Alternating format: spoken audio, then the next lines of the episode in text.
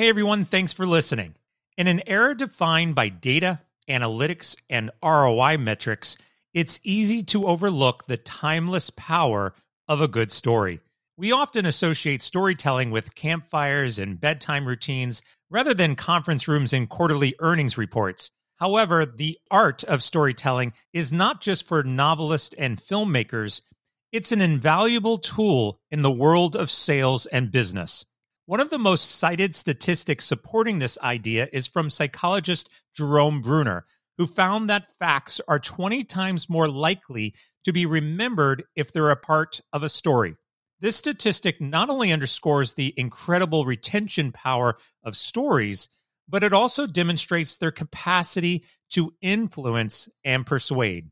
On this episode, we are joined by Tom Jackobs, entrepreneur and coach, to discuss why storytelling works and how to harness its power to drive sales. Grab a copy of my new book, Customer Transformation, a seven stage strategy for customer alignment and business value. This is your essential guide for customer success in the digital age. Learn how to adapt to your customers' ever evolving needs and revolutionize your business strategy to achieve sustainable growth. Available now on Amazon, Barnes & Noble, or my website.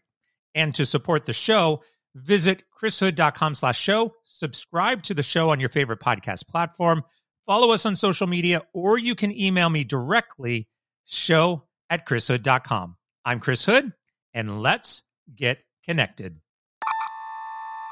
Connecting. Access granted. It's the Chris Hood Digital Show, where global business and technology leaders meet to discuss strategy, innovation, and digital acceleration. Five, four, three, two, one. Your digital evolution starts now. Here's your host, Chris Hood. Welcome to the show. Tom, would you mind introducing yourself? Absolutely. My name is Tom Jackobs, and I am an entrepreneur for the last 30 years, which really means that I'm allergic to working for other people. Over that time, I've had several businesses, lots of failures, but uh, I wouldn't have it any other way because those failures have always taught me something. And over that course of, of time, I've been able to develop a skill set that includes storytelling with sales. And that's what I guess we're going to be talking about today. Yes, I love a good story. I'm sure you have a hundred of them to share with us today. Uh, most often, the sales teams just want to go and talk about product features and just jam it down somebody's throat. But storytelling as part of sales can be very powerful.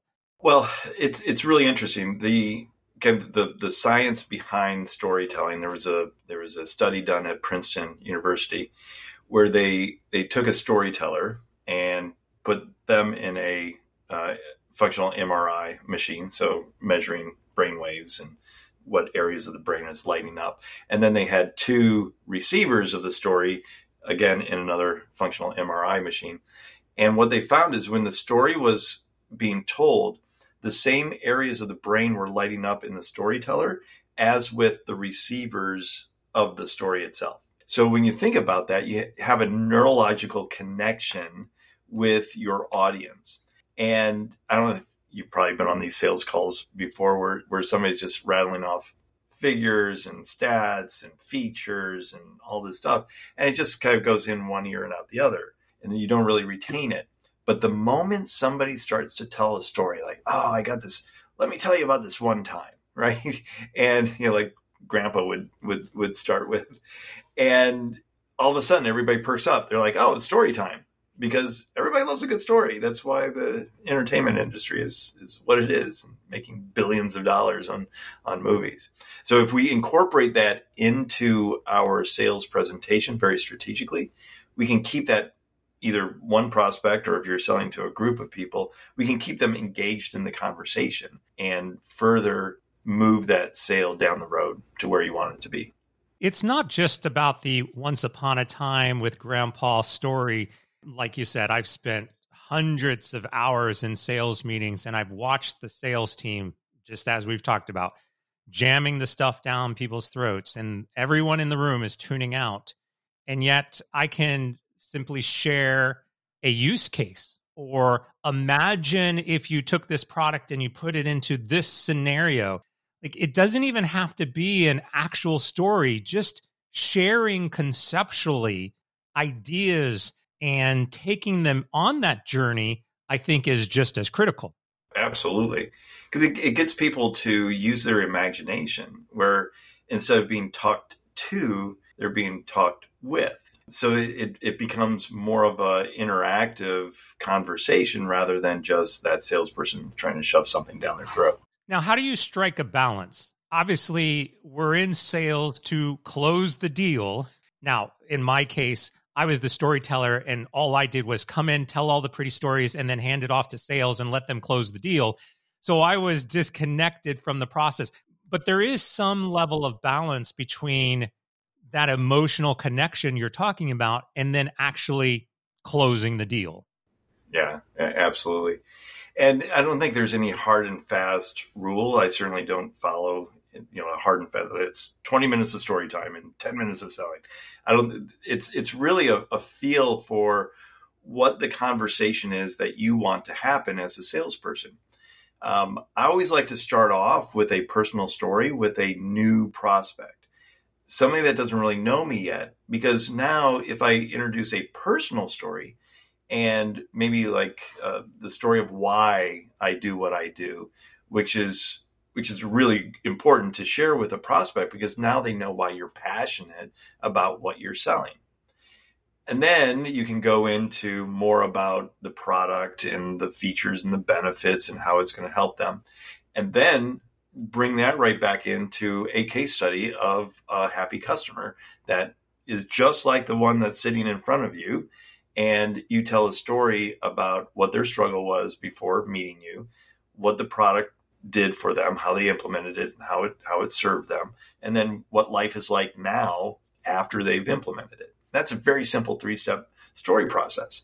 And you can weave those in and out of the sales presentation very elegantly but unless you plan it out, it's going to be like grandpa telling a telling a tale for hours and not going anywhere. So it, it, there's a planning process that needs to happen prior to going into that sales presentation to make sure that the stories are, you know, appropriate in that conversation.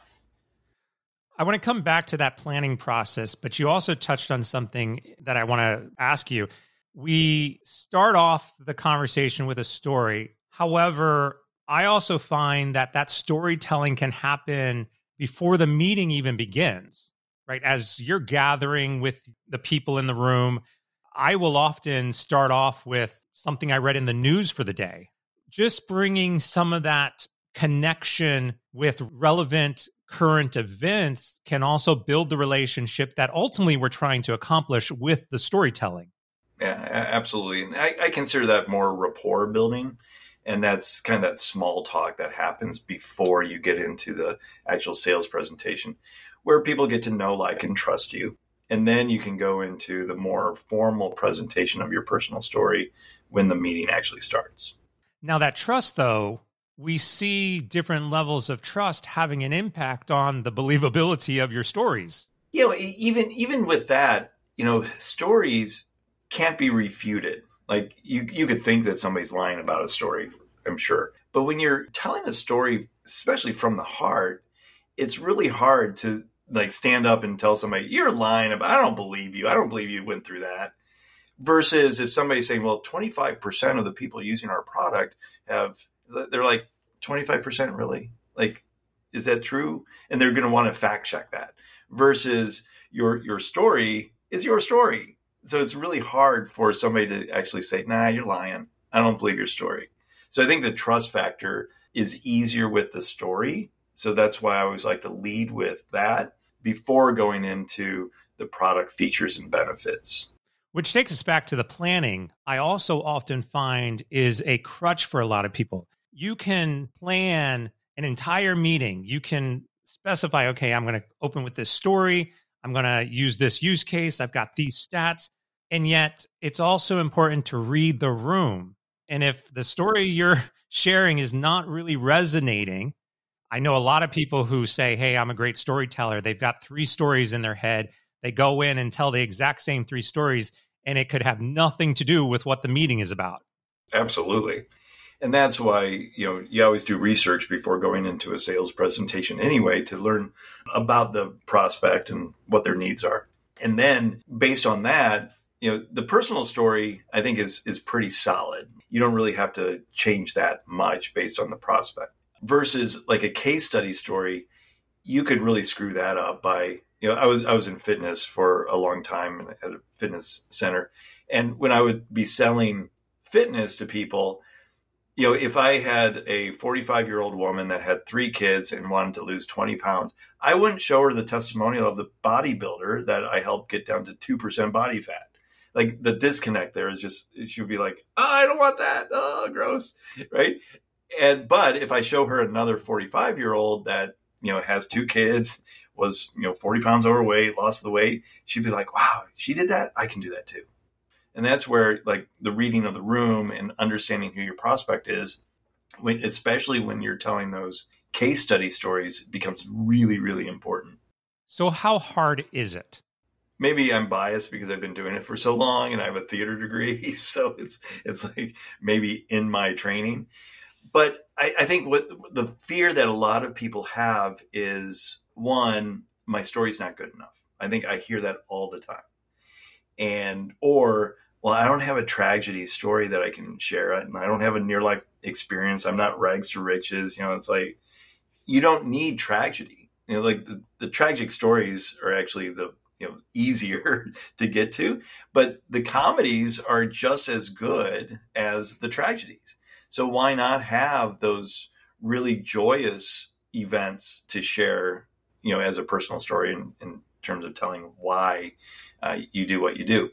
But if you follow a very simple process, and, and that's what I do with my clients, is just I just go through a process of laying out, you know, what you know, using the the standard storytelling technique of the hero's journey. And we, we go to the impact moment or the inciting moment, the do or die situation. And then we just focus on that at first and then fill in the rest to bring the audience on an up and down little roller coaster ride um, as you tell that story. And once you have the prompts and the structure, then it just becomes a matter of just, you know, writing in and filling in the blanks. I look at storytelling and I have a process, a philosophy of my own beginner, intermediate, advanced. As a beginner, just being able to come up with a couple of stories, memorize those stories, and be able to recite those stories at a moment's notice, that's fairly beginner basic level. Would you agree? Yeah, absolutely. Now, when we get to more intermediate, it's about having multiple stories and being able to, we'll say, tweak those stories just a little bit based on your audience. One of the best storytellers, now this is fiction, but one of the best storytellers that I always appreciate is if you've ever watched the show Blacklist with James Spader, he plays a character called Raymond Reddington and Raymond Reddington is a fugitive on the most wanted list, and he works with the FBI to solve big cases. Now, what the character does, obviously, this is all scripted, but what the character does is he's able to tell a story at any given moment about any relevant thing that is happening in that moment. So you could be talking about bread. And he says, you know, once I was in France and I was at a bakery and there was this bread. And he comes off with this incredibly elaborate story, which is absolutely fabulous. Maybe that's not advanced level, maybe that's expert level, right? But I think the key here is that you begin to have a set of stories in your head with keywords that are associated to those stories. So let's just say you have 10 stories, they're all memorized, they're all in your head and I'm going to come back to that memorization piece. And you hear a keyword like bread, and you quickly recall that story and you come out with that story in real time. Do you follow me so far? Oh, absolutely. That yeah, that is and that's one of my favorite shows too, by the way. And and you're right, like he would weave in those stories just so elegantly as well, where you don't even feel like, you know, that you're being you know told a story. Yeah, and it also distracts people from what's actually going on in that moment. It's like, oh, wait, I'm mad at you. I'm mad at oh, story. Oh, interesting. What's going on? You know, I think that takes us back to the research you were talking about at the beginning. I say memorizing stories, but the reality is, I think we all have stories. We have grown up, and our entire life is a story. And it doesn't have to be the tragic one that you've talked about. It doesn't have to be some specific story about an event that is relevant. Just tell a story. Tell your grandpa's story because it doesn't necessarily mean that it's relevant, but it's bringing people into the conversation. If you can make it relevant, because somebody just said, Oh, I don't know how grandpas are going to use this banking app. You can say, Well, you know, when I was talking with my grandpa, right? And you go into that story. That I think doesn't require as much practice or memorization as you think it does. It's just being able to open up and reveal those stories when the time is appropriate. Yes, uh, 100%. And it's, in, like you said, it's not memorizing the words of the story, but rather memorizing the structure of storytelling so that the, the story is compelling. Because the worst thing that you could do is just tell a chronological story from start to finish, and that's super boring and doesn't necessarily fit that hero's journey. And it's and it's just like you know, uh, exercising. You know, if you go to the gym one time, you're not going to lose weight. But if you keep working that muscle, you're going to build that muscle. You can get stronger and stronger and stronger. And the same with storytelling. The more you practice, the better you're going to get, and the more on the fly that you can start to now, you know, hear those keywords, you know, and go, oh yeah, this would be a perfect case study to share with this prospect, or this would be a great story to interject at this point. I'm often asked when I appear on other podcasts as a guest, why are you doing this? And I have two responses. One is, well, advertising, SEO, marketing, all the traditional things that you would think. The other thing is it's practice. It is pure practice to be able to go on, share stories, engage with audiences, ask questions on the fly. It even helps me with interviews like this all of our questions right now are spontaneous. I'm engaging with you in, in a conversation. That is the practice you're talking about. I think everyone has to continue to hone that skill to improve really in anything, not just storytelling, but heck, even in the sales process alone, you should be practicing. The practice, the reps that you put in is, you know, directly correlated to the effort and, and the result that you get. So the more practice that you do, the better you're going to get. And I think a lot of people also worry about being perfect and having every word just absolutely scripted.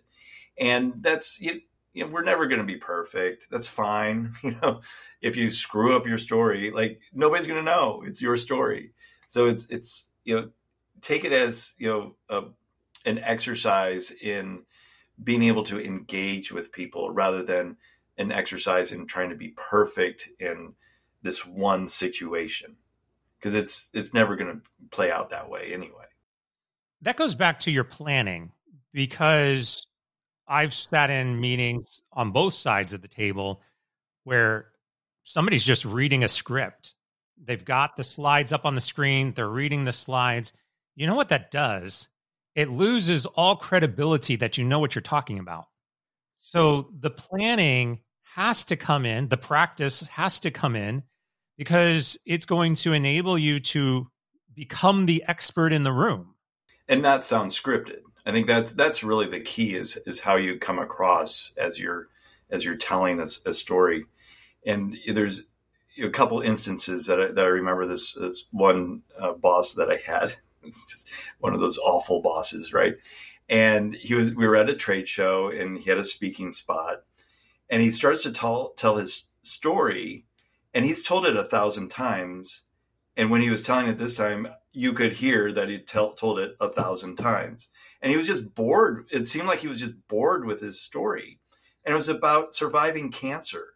I'm like, dude, how do you like just go, yeah, it's stage four cancer and, you know, this happened, this happened, and then, you know, life is good. I could just feel the audience going, "Is this a true story?" Because it doesn't feel like like there's any emotion behind it either. And so that's that's a trap that you know if you get into telling the same story over and over again and is too rehearsed, then you can get into that in kind of that apathy phase of just telling the words and not the emotion behind the words, which is what really matters more. Didn't even really think about asking you or talking about the emotional side of storytelling, but you're so right. I think about some of the stories that I tell repeatedly, and I'm mostly, well, I'm an excited person. So I usually maintain that level of interest in it. However, you're absolutely right. There are so many times where I've listened to people's stories and it's just like, do they even know what they're talking about? Do they even believe it? Now, that adds another element of fear potentially for people. It's one thing to say you can tell a story, it's another thing to say you need to act this out in some way. You know, you need to show excitement and, and bring out the emotional. If it's a mystery, it's a dark corner we don't have to get into that level of acting here, but there is an emotional component to this. And one technique that I teach in, in I, I call it the three P process that I go through. It's work on the presentation first, then we go into performance, and then we work on the profits, which is the sales aspect of it. But in that performance phase, it's really putting yourself back into that situation. And that's the little acting trick that actors do all the time. They aren't, they aren't pulling it from their own personal experience because they're acting in a movie, but they're bringing something from their own life to that character so that they can emotionally be in the same space. Right. And I have a story that I tell, um, you know, a lot of times for the fitness um, work that I do. And every time I get the little lump in my throat my breathing you know and it, i get emotional every time i tell that story. And the reason being is because i put myself back into the story. And and, and that's that can be scary for a lot of people too in in terms of if they get emotional during because during their their talk and they don't want to get you know ugly cry face. And so i always teach people just it's emotions are like a wave in the ocean. So just be a surfer ride the wave, it'll dissipate, and you'll just move on. If you try to fight the wave, you're going to get ugly cry face. so, so allow the emotion to come up because that also is a really great connection with your audience. You can you can feel them behind you and just like cheering you on uh, when you, when you bring out some of that emotion, whether it's a sad emotion or happy or angry or whatever the emotion is. Bringing that out is important. Well, moving from something that is filled with emotion to something we typically don't see a lot of emotion in is digital and online connections. We're seeing more storytelling materialize in the marketing strategies of our online interfaces. And yet there's also a disconnect. We're removing that personal element, we're removing the human connection between two people. How do you see storytelling evolve online? Well, that's a really good question. I've put a lot of thought into it, but just off the top of my head, we have the platforms, you know, Instagram, Facebook, social media, LinkedIn, and what what's clever about really good creators on that platform is that they follow a structure of storytelling that is generally hook, intro, content, and then close. And it's that that's that's a good story structure where you hook them in and you kind of string them along, which is part of the hero's journey as well, until you get to the the the, the moment where the hero realizes what they need to do and then resolves the issue. Um, so I, I see that we're probably in the age of people becoming more and more of storytellers and practicing it more just on social media. And I think that's great because it, it creates more of a connection. It creates more watch time for people as well. Yeah. If we look at the content that has changed from going to the movies and sitting down or radio to now YouTube and the ability to engage with a multitude of content. Obviously, our attention span is getting smaller. We are wanting 10 second stories as opposed to 10 minute stories. But ultimately, I think you're right. The basic premise of what you're doing, you're hooking them, you're entertaining them, you're getting them to react in some way to that content. All of that has shifted. The other area that we're seeing now is obviously artificial intelligence and trying to build storytelling into AI, I think is still a little challenging. Mm. Why is that? I think AI can clearly tell a story, type into like ChatGPT and say, tell me a short story, and it's going to create something. It's going to pull from references of basic premise of storytelling. It knows the hero's journey, it's going to be able to tell that. However, what we're seeing from a business perspective is chatbots, which are programmed to answer specific questions like how much does this cost? Is it in my size? What is the weight? What are the dimensions? You know, any of those product types of things. And all it's doing is answering that. We don't see a chatbot saying, well, hello, good day to you. You know, the other day I was uh, talking to another customer and they had something funny to say. I just wanted to share that with you. Now, what can I help you with? We don't see our chatbots engaging with us in a storytelling mechanism to get us more engaged with that AI. It sounds fascinating, but I don't think we're quite there yet. Yeah, yet, I, I and I think it is coming because you, you and what I I use AI quite a bit for content creation to create the ideas because I think it's really good to come up with ideas and then and then add your own spin to it. And I think that's where the human AI connection really will elevate marketers and and storytellers to a whole nother level um, for another re- couple reasons. One, the AI is a is a computer; it will fill the fill in the blanks and will do exactly as told. And then you have the creative element of the human to bring the emotion into it and bring another element of you know just um, surprise or intrigue to the story itself. Yeah, one of the areas I've been toying with from a marketing perspective is how do we create a choose your own adventure style marketing campaign where you could have the AI come up with the next step of that adventure personalized to a consumer. So consumer goes to a website, some type of personalized messaging comes up, consumer enters their response. It then evolves what you see on the screen, further personalizing it, but in a storytelling kind of choose your own adventure style. I think AI, to your point, can help with a lot of those types of really interactive, engaging, conceptual pieces, but you still need that human piece to come back in and just have touch points of emotional connection so that they know that you still care. Yep. Yeah, absolutely. And I and I think the AI is getting much smarter as well and bringing some of that emotion into it as well and, and giving some interesting advice. Like I I love playing around and, and like I, I have it do limericks and haiku poems and, and it'll come up with you know really really good haikus, which is you know the shorter the poem or shorter the story, it's more difficult to actually get a really good story in a, a very short period of time. And that's where the AI can help in terms of story structure so that you take your long story, put that in and say, okay, make this more concise at a two minute or a hundred words or something like that. And it'll, it'll spit out something and you're like, oh, this is great. Like, let me rearrange a few things. And now I have my two, my one minute elevator pitch of a story that I would have taken 10 minutes to talk about.